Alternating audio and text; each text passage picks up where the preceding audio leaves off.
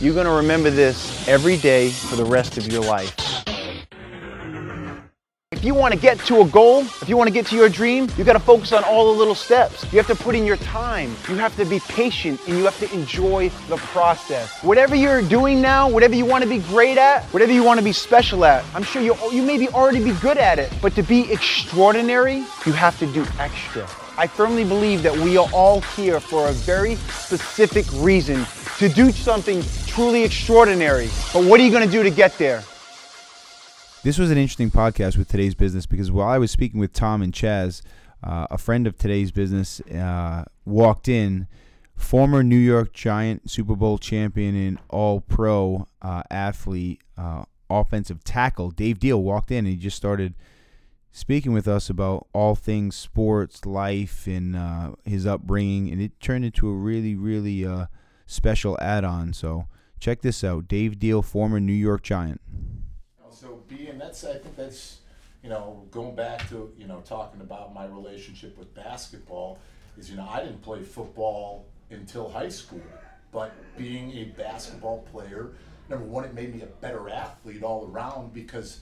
I was always the biggest kid. I mean, from yeah. second grade on, I was bringing birth certificates to my basketball tournaments. This kid's not in second grade. Yeah, yeah. So from that point on, I was always the biggest kid, but I was able to be able to learn how to move and be athletic to play basketball and beat people to points. Right, where right. it's the same thing playing offensive tackle and what I did in my professional career. Right. You're beating somebody to the point, but as an offensive tackle, you can punch. You can physically move them from the spot you feel, yeah, You feel like you're cheating almost. Yeah. Yeah. And I think that's a problem with now. I love the fact that, you know, my daughter's nine. Like my dad and my mother always said to me, if you start something, you're going to finish it. Right. You may not like it, but yeah. you committed to it. You're going to finish yeah. the season, and then after you're done, you can decide from there whether you want to keep doing it or not. Yeah. I love the fact that she does dance, she does gymnastics, she does cheerleading, because me being able to play tennis growing up, playing basketball, yeah. it made me so much more of a well-rounded athlete. Mm-hmm. And also, you think there's not a correlation for me playing 166 games in the NFL and being injury free. Oh, that's crazy. It's because you think of kids these days, all they're doing their entire lives is throwing a baseball, yeah. playing with a video yeah. game.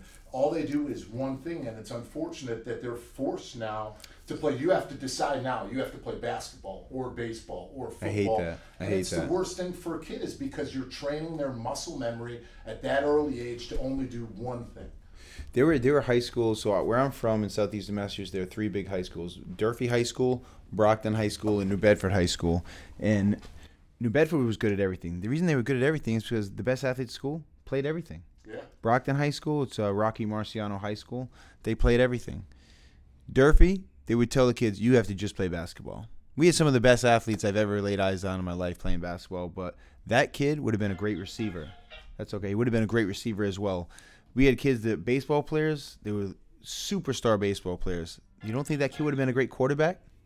Would have been an amazing quarterback. It drives me crazy. But I think with your daughter, there's just the structure of everything she's doing. She's naturally getting so much discipline that people don't even understand that. No, I mean it's crazy. And you know the thing that I love about it is, you know, you're like myself. We've talked and spent yeah, time together yeah. in the gym and on the phone together. Tom, Chaz, we're all the same, and I love because of my work habits, the way that I approach my day, and what I've gotten, you know, me to be successful in life. My daughter picks up, Daddy, are we early? We are, I want to be the, one of the first people there. Like, I mean, that, that stuff excites That's awesome, me. Yeah. My daughter went in a swimming tournament this summer. That's cool. she cool. won it. She came off. She's like, "Daddy, my hard work's paying off," and she was so wow. happy. Like those are the things that, as a parent, you know, you truly, genuinely appreciate because it's at that point you see they, they get it. They mm-hmm. understand that things aren't going to come easy, but when you work and you apply yourself, you know, that's when you get the victory. That's mm-hmm. when you get the enjoyment.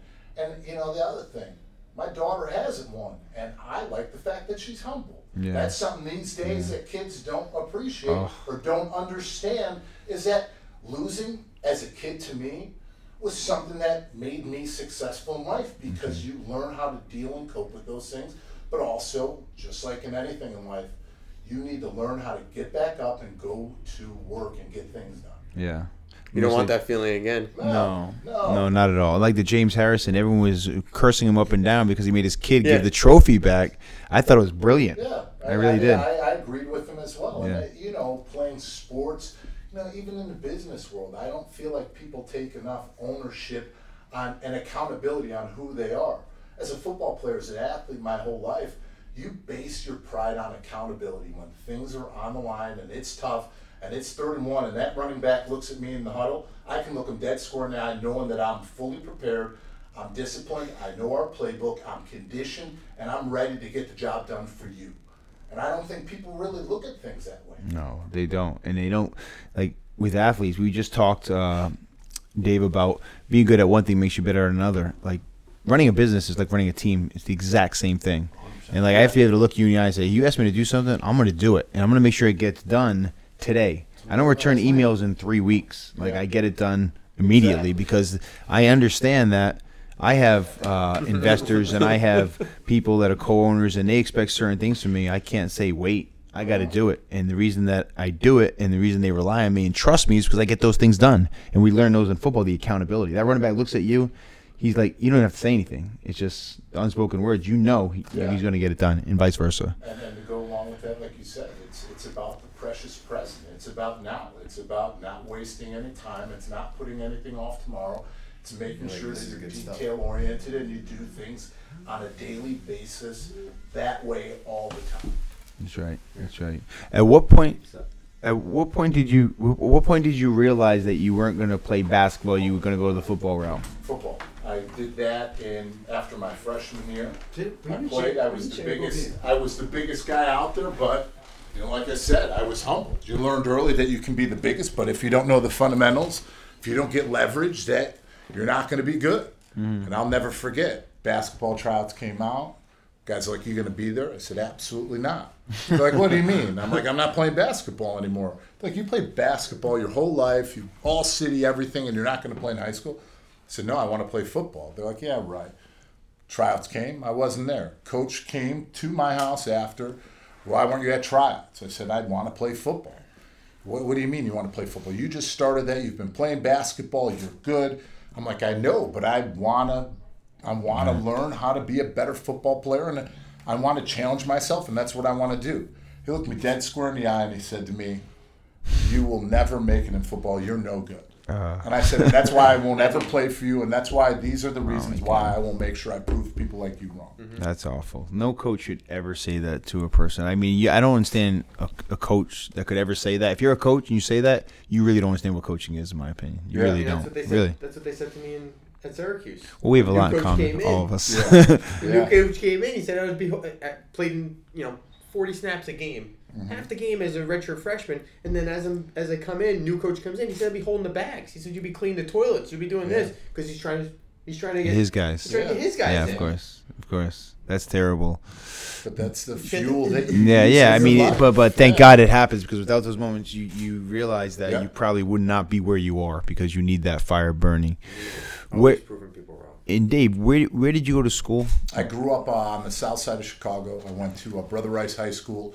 Uh, after there, went to the University of Illinois and uh, graduated. I was there redshirted five years, five-time academic All Big Ten. I got my degree in three and a half in uh, speech communications. I got my master's in uh, education, specializing in human resources. Nice. I got drafted by the New York Giants in the fifth round, and That's okay. walked That's okay. No, and I walked away making sure that I only used eleven hundred dollars out of my parents' pocket.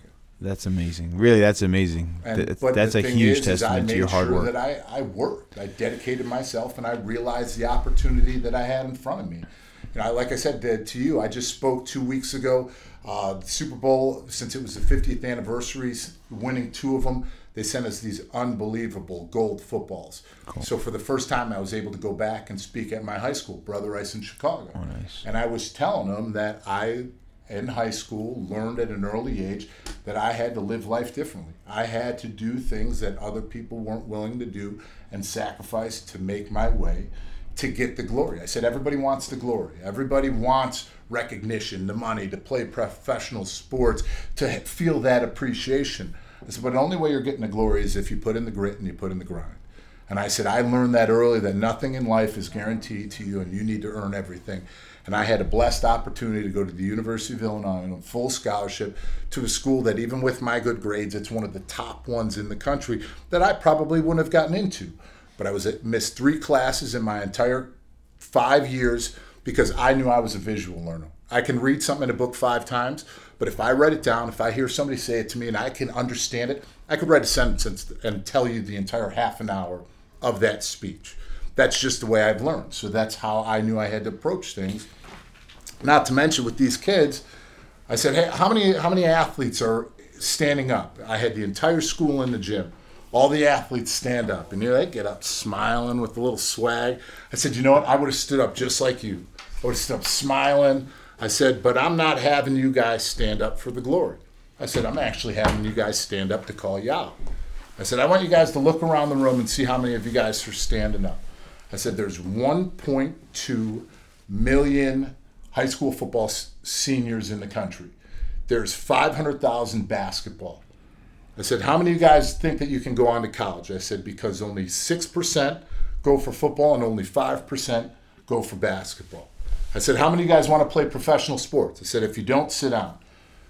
All right. They look around. They, some of the guys sit down, and there's still probably a good 20 or 30 kids. I said, 1.2 in the entire country make it to the NFL. I said, for basketball, it's actually 1.1. I said, so your odds looking around in this building is somebody that you may have thought was different or strange or too smart or a geek. I said, the odds of them being your boss and paying your salary and for you to provide for your family and your kids one day is better than making it to professional sports. That's a fact. I said, so you better learn right now and get your shit together because if you don't, I said, you're going to look back at this time and you're going to think of these words that I told you and you're going to realize that I was telling you guys the dead truth. And you were I mean that's it's incredible. I mean I know those statistics well because I remember sitting in the crowd getting those speeches and thinking, "Oh my God, I'm I'm going to be the guy." Yeah. Now realizing what I was up against because if you told me today what I was up against, I'm not so sure I would have put my hand up, stood up, and said, "No problem, I got this." Because let's face it, those are serious, serious odds, and it's you're up against the uh, eight ball there. But Dave, tell me about you. Go to the University of Illinois. You, you had a terrific career there. Do you see yourself? You're a senior. You, finish up. Do you see yourself going on to the NFL? And how did you go about it? Are you like because some of us like listen? I'm from a small school, one AA school. I'm a smaller guy. I got very little respect, and I knew I was up against it. What was it like for you coming out? It was uh, it was a challenge. I mean, you know, I didn't really officially start until my junior and my senior seasons. Uh, so it is. It's tough that you have to establish yourself, and especially for me, just like I was no silver spoon. I was a fifth round draft pick. So even before that, I knew that I had to do things to separate myself from the rest of the group and the rest of the crowd. And the things that I did is number one at the combine. I had the opportunity to go play there or and show who I was and showcase myself. The whole time I was there, I thought, no matter what you do, no matter where you are, think that somebody's always watching and critiquing you. I separated myself from the group. I did my warm up, and the main thing I want to do is show how athletic I was and how different I was from everybody else. I was flexible. I was in shape. I can beat guys to points. I can get leverage. And actually, one of the funniest things about it was, is I used to actually in college, I used to make myself shorter because as a guard and playing inside, I didn't want him to think I was too tall to get leverage. So I was at six five. I never changed. That was my freshman year. From that on, Wish I had that problem. yeah, I was I, I get measured at the combine and I'm almost six six and a half and I go to walk away they're like whoa whoa whoa so they go back up there and I stand there six six and a half and they're like I'm like yeah I, you know I'm pretty a little bit taller than I was and the guy who's doing the measurements his name's Teddy Monago he's actually a Bear Scout and he goes out loud. He goes, Diehl's from the south side of Chicago. Like any politician, he's good with numbers. Everybody starts laughing. And everybody right away asked me, how come you didn't say six, six and a half? I said, I didn't want you guys to think I was too tall that I couldn't get leverage inside. And started a conversation. And that way, little things like that to separate yourself. we were opposite opposite ends of the spectrum. For my, I wasn't invited to the combine. I had pro days, and for my pro days, I was putting heel lifts in my socks, and then I was trying to lift my head up, mm-hmm. and they were, and everyone to this day says you're at least six two, and I said it's interesting because when they measured me, I was six feet and three quarters, And I said, "Come on, man, give me that six one." He said, six feet and three quarters." I was so depressed, really so depressed. I know, but it, it makes a big difference. Hell yeah. Yeah, I'll tell you the some other off the air. I'll tell you the uh, weight story, how I weighed in so heavy, but that's for another time. um, so you go on to the, you're drafted by the Giants in the fifth round. Yeah, Okay. yeah. And you start you, you go to camp with the Giants and tell us about your experience when you go to camp with the Giants. Uh, camp with Giants was, I mean, it was. Who was the head coach? Is Coughlin uh, at the no, time? at the time it was actually Jim Fassel. Okay. So I'm a, a fifth round draft pick, but one of the things that I was blessed to be able to do and why I chose to go to the University of Illinois was because for my five years at Illinois, Ron Turner was my head coach. He's been a pro, uh, professional offensive coordinator. He was the Bears offensive coordinator. So for my five years in college, I learned a pro style offense. I knew terminology. I knew how to break things down. So when I got drafted by the Giants and we had our first rookie minicamp, I was the only player in the entire room that knew everything on the board. I got drilled on it. I went up there and I did everything. And Jim Jim Fassel, it's like, what do we draft Isaac Newton in the fifth round? Sit down Diehl. And everybody's looking at me like Wishing they were you, by the way. because it looks Wishing like they were you. Spanish or another Yeah, language to them. right. And I knew everything starting from there, so that that way I could work on my technique and I can learn personnel and do that stuff to advance instead of having to worry about my playbook. I was able to start from my second preseason game on at right guard, and I started the entire season, my rookie year. That's incredible, by the way, because I remember going up to the board and under Coach Belichick, and he uh, he'll ask you to know every single thing up there, and you better know every single thing up there. And if you don't, you, your time's limited. You've identified yourself as a person who doesn't understand what's going on, and you've just shown everyone. Yeah. and that's a big deal. And the fact that you did that in front of everyone and did it repeatedly, probably solidified your spot, and it was yours to lose. Yeah, and, and the thing for me, you know, like I said about accountability in life, I mean, you know, I just went from playing in, in college and watching the professional. I mean, you're a fan of the NFL Of course. long before you're a player. And sure enough, I'll never forget that first week. I'm starting at right guard, and I'm looking in the huddle, and I'm looking to the left and right. I'm like, okay, Amani Toomer, I watched it on the south side of Chicago playing at Michigan. I'm like, Jeremy Shockey just blew up last year and was rookie of the year. Kerry Collins is the biggest gunslinger, and he is a monster. Kerry Collins is like 6'5", 265. And I'm like, this guy looks like he's a tight end slinging the ball.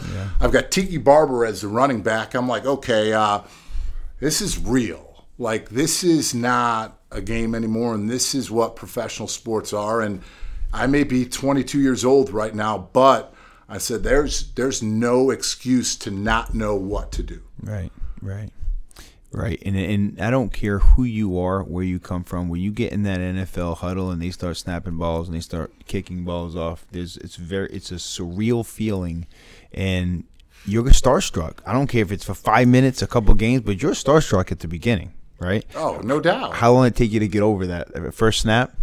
Yeah, oh, I mean, yeah, first snap it has to. If Yeah, you don't, you yeah, have Michael Strahan running down your throat, and that's the last thing you need. That's the other thing. Think about practicing yeah. for six of my 11 years against Michael Strahan, Osi Umenyiora, Justin Tuck, Right. uh, Mathias Kiwanuka, JPP. I mean, we would have battles out there, but Yeah. it was awesome because number one, the minute you got off the field, you were in the cafeteria eating lunch and actually helping one another become better football players. I saw this or you did this, but out on the field, we used to have wars. I'm sure. I mean, sure. two minute drills on Thursdays. Thursdays were like days. You remember Oh. Thursdays in the NFL are like these are ramped up days. You got two minute drill, one on one pass pro, and I mean it's like let's go because that's the day that really gets you ready for Sundays. And we would be, I mean, punching each other in the face. Guys would be, you know, fighting, getting after it. But those are the things, and those are the ways that you challenge yourself in practice, so that you can transfer that to the game. I, I remember we'd be doing things that we saw in practice against those guys, and we'd be having defensive ends running Yeah. twists and stunts. We're like, this is like slow motion compared to the guys we're practicing against in Right, practice right. that know exactly what we're doing offensively too. Yeah. I had a psychopath for a defensive line coach in college who's now the defensive line coach in Baltimore, Joe Cullen. Oh And, yeah, uh, he was and- with Tampa Bay last year. oh yes, yeah, I know And Coach he- Cullen. Oh my God, I had him the whole time, and the way he made us go in practice in the game, it was like I felt like I was playing against the Little Sisters of the Poor. Like we were just beating them to the ground. But as you said, Thursday was that tempo day that you get used to a tempo and moving in a way that you really don't move anywhere else. Obviously in life, but even in practice, and it's so fast and so fast. And I know that. oh, I can only imagine that Strahan and Tuck and JPP, those guys made you so much better, and vice versa. But tell me quickly, who was the let's get away from the Giants practice, but who was the best player you played against during the season or in your career? Uh, I mean, playing left. And tell us why. I mean, playing left tackle. I mean, you're playing up against the best of the best, and you know to be able to be fortunate and blessed to play in a Pro Bowl, to be an All Pro, to be a Super Bowl. Yeah, you have to be able to have no conscience. You have to be like a corner. Like you're out there one on one. There's going to be times that you get beat, but you have to be able to bounce back, learn from it, and make sure that you move forward. And I think that's the biggest thing as a left tackle that I was able to do is number one, my competitive advantage was I knew that I could walk away from every game without a regret, knowing that I prepared as much, put as much time in the film, I was in condition, I was never huffing and puffing at the end of the game, because those are the D linemen that you single out and you're in the huddle saying, "Hey, Eli, run it right at this guy." Mm-hmm. But for me, being a left tackle, I mean, the wars that I had with DeMarcus Ware playing twice against the Cowboys, I mean, you're talking about a complete athletic freak. And uh, and one of the best compliments after I retired is, "I'm glad Diehl's out." He said, "He goes, he's always one of the toughest guys I've ever played." He goes, "Because for four quarters, I know he'll fight me." And he goes, "He gets under your skin." Somebody said, "What do you mean he gets under your skin?" And I said, "What I would do, especially with the good guys, at the end of the whistle, I'd give him a little nudge, a little extra shove. It wasn't cheap, it wasn't bad, but I'd give him a little extra nudge. Number one, I wanted to let him know is like, here, the play's over, and I'm continuing with you every single play. I'm with you, I'm with you, I'm with you. Let him know that you're there for the game, you're there to fight. Number two, if I can get you out of your game and start making you worry about getting into a fight with me and not worrying about what you're supposed to do on the field, I got you. I got you. And it happens in games. You get guys that get they get so personally involved in it and they don't think of it as part of the grand scheme of the game that they're swinging away and we're gashing them for runs and running zone schemes and their linebackers are running out and screaming at them because they're not maintaining gap discipline. I mean, those are things that I would mm-hmm. just and and the best thing about all that is you wouldn't even have to say anything. You would just laugh and it would they would just drive them crazy. That's awesome. I tell you what, I know that nudge well, and I hate it. I used to hate it. I was like, man, I'm gonna punch this guy in the face See? because he won't. He won't take his hand off me. It's just, anno- it's just annoying. Yeah. you know, because it makes you look bad on film as well. Like this guy's taking it to you, like, oh, that guy finished you off, and you're not even in the play. It's annoying as hell. He's absolutely right. So, what? uh, Can I ask you real quick? These are speed questions. It'll take like less than a minute. Okay. Okay, so Dave, Dave, these are this this this is the speed round of questions. Just quickly, okay? Favorite food, Steak. favorite ritual, Uh, one that you can mention on air. acupuncture. Favorite pastime, Football. of course. Favorite sports team, say it. New York football giant. Absolutely. Your favorite athlete of all time. Walter Payton. Sweetness. Awesome. Favorite movie of all time. Titans. No. Rudy. That's a great. those are great question. movies. Hoosiers. We come back to it. Favorite, Road to Perdition. Road to Perdition is a good one. Tom Hanks. Good. Mine's Shawshank Redemption. I love Road to Perdition. Favorite book Uh, or last book you read? let's. Uh, no, it isn't the last one, but definitely has to be Art of War. Art of War. Great. Favorite TV show? I'd have to say Seinfeld. Oh man, I'm, we're right on. Favorite type of music? Classic rock. Nice. Mentor? My dad. Nice. Favorite quote of all time? And you know I love my quotes, man. It's hard to pick one. I know it is hard to pick one. Life isn't about finding yourself; it's about creating yourself. Thank you very much, David. Thank you for being on the Magnum Method podcast. It was an honor. Really, I appreciate it, my, My friend. pleasure. Thanks for having me on, Mark. Absolutely.